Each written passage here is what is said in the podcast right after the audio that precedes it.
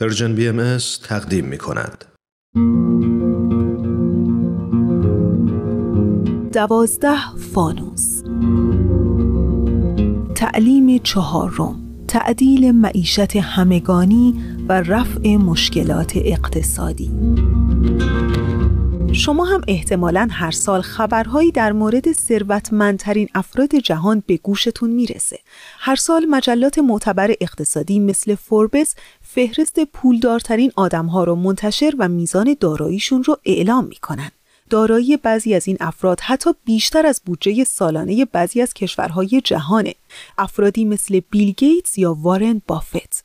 و این در حالیه که هیچ وقت فهرست فقیرترین و ندارترین آدم‌ها منتشر نمیشه.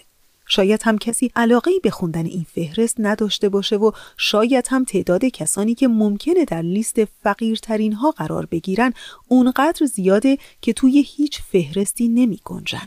در اصل واقعیت ماجرا هم همینه. مثلا در کشور آمریکا که بیشتر میلیاردرهای دنیا در این کشور زندگی میکنن، طبق آمارها 25% از ثروت کل آمریکا در دست 1% از جمعیت این کشوره. در واقع آمریکا یکی از کشورهایی به شمار میره که نابرابری ثروت در اون زیاده. غیر از آمریکا این وضع در خیلی از کشورهای دیگه هم وجود داره، از ایران و چین بگیرین تا هند و آفریقای جنوبی و برزیل. دکتر فرهاد ثابتان، استاد اقتصاد در دانشگاه ایالتی کالیفرنیا، به نابرابری اقتصادی عمیقی که در جامعه آمریکا نهفته اشاره داره. شما تصور کنید یک خانواده کم درآمد در آمریکا در سال 1970 ممکنه سالی $10,000 درآمدش بوده و این در سال 2007 میشه $14,000. ولی اگه یک خانواده مرفه رو در نظر بگیریم در سال 1970 که درآمدش $100,000 بوده، در سال 2007 به $37 میلیون تبدیل میشه. یعنی یک رقم، یک رشدی که واقعا با معیارهایی که ما الان داریم میکنیم میبینیم که بسیار نامتجانس است. یعنی رشد درآمد اون طبقه مرفه، اون 1% بالای درآمد، اصلا خارج از حدود شماره 1% رشد متعارف و معمولی خواهد بود. و حالا بحث ما این نیست که ثروت امری ناپسنده و کسی نباید ثروتمند باشه. نه، اصلا اینطور نیست. موضوع اینه که باید شکاف طبقاتی در جوامع طوری نباشه که عدالت از بین بره و عده زیادی به قول معروف دستشون به دهنشون نرسه و عده خیلی کمی پولشون از پارو بالا بره. این یعنی بی‌عدالتی. دکتر فرهاد ثابتان اساس مشکلات اقتصادی امروز رو در 3 حوزه بررسی میکنه. به طور کلی مشکلات اقتصادی رو میتونیم در 3 حوزه اساسی اقتصاد، یعنی در حوزه مصرف، تولید و توزیع بررسی بکنیم. مشکل اصلی در حوزه مصرف همون مفهوم یا مسئله مصرفگرایی هست. مصرف کننده تصمیم گیرنده اصلی است برای اینکه منابع اقتصادی به تولید چه نوع کالاهایی و چه خدماتی تعلق بگیره. در حوزه تولید مشکلاتی که در حوزه تولید وجود داره بیشتر مربوط به انگیزه تولید و هدف تولید به عنوان به حد اکثر رسوندن منافع تولید کننده هست که لزوماً با منافع مصرف کننده همخوان و همسان نیست یا میتونه که نباشه. اما واقعاً مشکل اصلی اقتصاد کنونی ما مسئله توزیع ثروت و توزیع درآمد هست که متاسفانه این در جامعه به وضوح مشاهده میشه و همه میبینن که چقدر درآمد به صورت نامساوی و در حقیقت ناعادلانه توزیع میشه. مردم از اون ناراضی هستن ولی مشکل کماکان باقی است و راه حل اساسی برای اون اجرا نمیشه.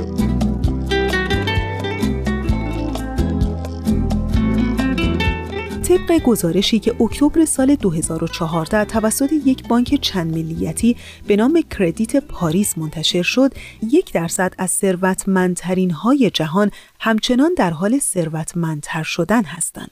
بانک چند ملیتی کردیت سوئیس در گزارش خودش اعلام کرده 1% از ثروتمندهای دنیا نزدیک به نیمی از کل دارایی‌های جهان را در اختیار دارند. معنی این آمار و ارقام اینه که یه عده کمی از آدم‌ها، مثلا هواپیمای شخصی $70 تا $80 میلیون و خودروهای چند $100,000 و خونه‌های چند میلیون دلاری دارن و عده زیادی درآمدشون به زور کفاف خوردن یک وعده غذا در روز رو میده. ولی چرا؟ دکتر ایرج آبدیان، پروفسور اقتصاد و مشاور اقتصادی پیشین دولت ماندلا و در حال حاضر مشاور اقتصادی دولت انبکی در آفریقای جنوبی، به زیربنای مشکلات مالی و اقتصادی جوامع اخیر اشاره میکنه. یکی از مهمترین مشکلات اساسی اقتصادی و اجتماعی جوامع اخیر مشکلات اقتصادی و مالی هست که خود آنها نشان دهنده مشکلات زیربنایی دیگری است و در واقع تحقیقاتی که در سالهای اخیر از مؤسسات مختلف در قسمت‌های مختلف جهان انجام شده به این نتیجه رسیده که درسته که مشکلات به صورت مالی یا اقتصادی، عدم تساوی امکانات یا ثروت و امثال آن هست، ولی زیربنای تمام این مشکلات یک مشکلات اساسی‌تر اخلاقی و مبنای روحانی داره. راجع به اخلاقیات بشر و اون خصلت‌هایی که باید در روابط اقتصادی، مالی و اجتماعی باشه تقریبا غایب هست و در نتیجه کم کم در طول زمان این کمبودهای اخلاقی منجر به مشکلات اقتصادی، اجتماعی و امثالها میشه.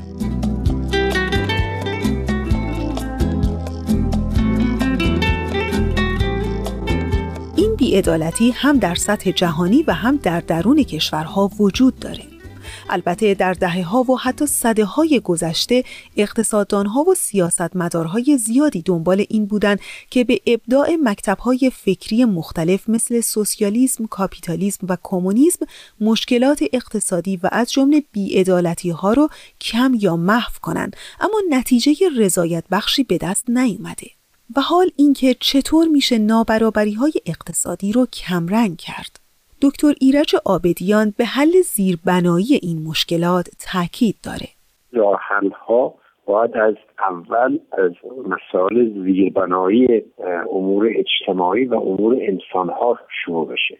چنانطور که می‌دونید اقتصاد یک چیز جدا از سیستم اجتماعی نیست. اقتصاد یک جنبه از جوانب امور اجتماعی بشر هست و بشر فی‌الواقع بر اساس ساختارهای دونیش احتیاج به یک موازین زیربنایی داره که باید در امور اجتماعی و اقتصادی منعکس بشه. ولی تحقیقات نشون میده که تا اون موضوعهای زیربنایی به صورت مستمر حل نشه، مشکلات اقتصادی نمیشه از طریق روسازی مشکلات حل کرد.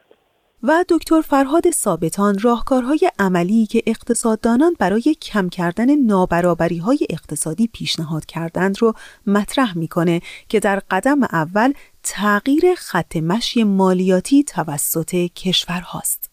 یک راهکار ایجاد و به کار بردن مالیات تصاعدی هست، به این معنا که برای طبقات تولید است ممکن اصلا نه تنها مالیات بر درآمد تعلق نگیره، بلکه دولت به اونها یک نوع یارانه نقدی یا یک نوع پرداخت ماهانه داشته باشه. برای طبقه متوسط میتونه یه چیزی بین 10% تا 15% باشه یا 20%، ولی برای طبقه مرفه که الان شاید بشه گفت حدود 30-35% هست، این واقعا مالیات تصاعدی لازم میاره که بین 70-80 یا 90% باشه. در نتیجه یکی از راهکارها تغییر خط مشی مالیاتی هست که کشورها این رو اعمال بکنن و از طریق گرفتن مالیات نسبتاً شدید از درآمد طبقه مرفه بتونن این شکاف طبقاتی رو یکم ترمیم کنند.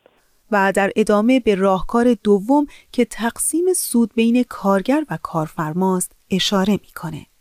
دومی راهکاری که به نظر من میرسه و در رشته اقتصاد هم البته خیلی مورد توجه قرار گرفته، در حقیقت یک نوع تغییر ساختاری در خط مشی دستمزد و حقوق کارمندان و کارگران یک شرکت هست. نظام کنونی اقتصادی فعلا بر این مبناست که کارگرها یا کارمندها بر مبنای کاری که میکنن و طبق یک قرارداد مشخص حقوق میگیرن و بعد از اینکه این حقوق به عنوان هزینه برای شرکت محسوب میشه، مازاد این به عنوان منفعت به سرمایه گذار تعلق میگیره. یعنی سرمایه گذاری که میاد کسانی رو استخدام میکنه، یک دستمزد، یک حقوقی بهشون میده و هر چقدر که از درآمد باقی موند این میشه منفعتش. اما این منفعت در حقیقت از دیدگاه اقتصادی ارزش اضافه‌ای هست که با همکاری سرمایه‌گذار و کارگر و استخدام سرمایه‌های متفاوت این داره به دست میاد. و اگر ما بخوایم موازین عدالت رو در توزیع ثروت در نظر بگیریم، این لازم میاره که بین کارفرما و کارگر و سرمایه‌گذار این ارزش اضافه و این منفعت اضافه تقسیم بشه. یعنی در حقیقت این سودی که حاصل میشه بین همه عوامل تولید به یک نحو عادلانه توزیع بشه.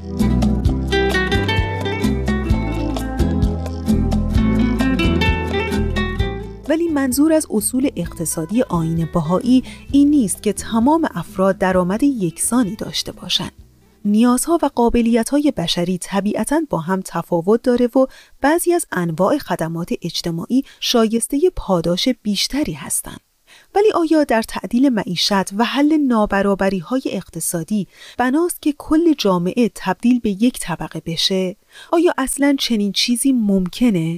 در آیین بهایی چنین جامعه‌ای، یعنی جامعه‌ای که تنها یک طبقه داشته باشه و همه در یک سطح مساوی باشند، رو نمیپذیره.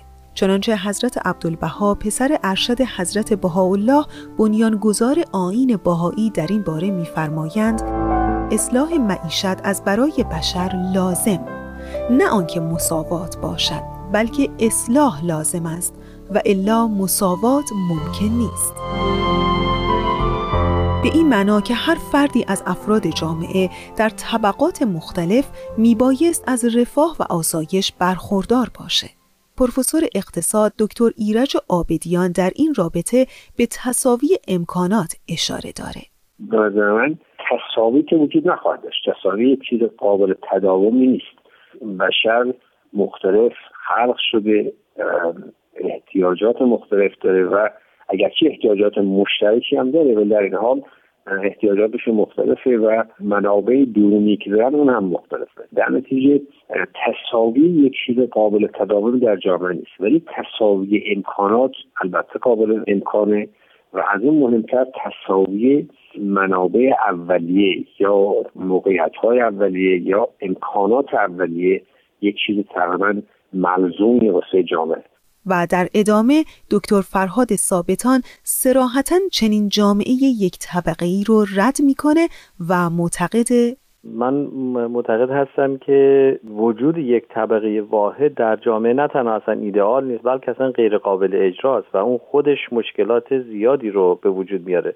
اصلا مشکل اول این است که اصلا انسان‌ها در جهان تواناییشون و مهارت‌هاشون و کارآمدی فکریشون و بدنیشون یکسان نیستن که همه رو ما بخوایم در یک طبقه خلاصه بکنیم. وقتی به انسان نگاه می‌کنیم می‌بینیم که انسان‌ها از طبیعت و سرشت‌های متفاوتی درست شدن. یکی خلاقیت یا استعداد این رو داره که مثلا جراح مغز بشه، یکی ممکنه راننده اتوبوس بشه، یکی چه می‌دونم مهندس ساختمان بشه، یکی معلم بشه. و البته من ارزش اخلاقی تمام این مشاغل رو نادیده نمیگیرم و معتقد هستم که همه این مشاغل همه برای اقتصاد ارزش دارن. اما از دیدگاه فنی اقتصادی نمیتونیم تصور کنیم که همه این مشاغل در یک طبقه خلاصه بشه و به نتیجه همه افراد رو ما یکسان فرض کنیم و به اونها یک نوع حقوق بدیم، اگر که منظور از طبقه واحد همین باشه. و در نهایت طبق تعالیم آیین بهایی، عدالت و رفاه اقتصادی تنها وقتی برقرار میشه که ارتباط ضروری میان جنبه‌های روحانی و عملی زندگی مورد توجه قرار بگیره. بی همگان به سر شود، بی تو به سر نمی شود. داغ تو داغ در این دلم جای دیگر نمی شود، جای دیگر نمی شود.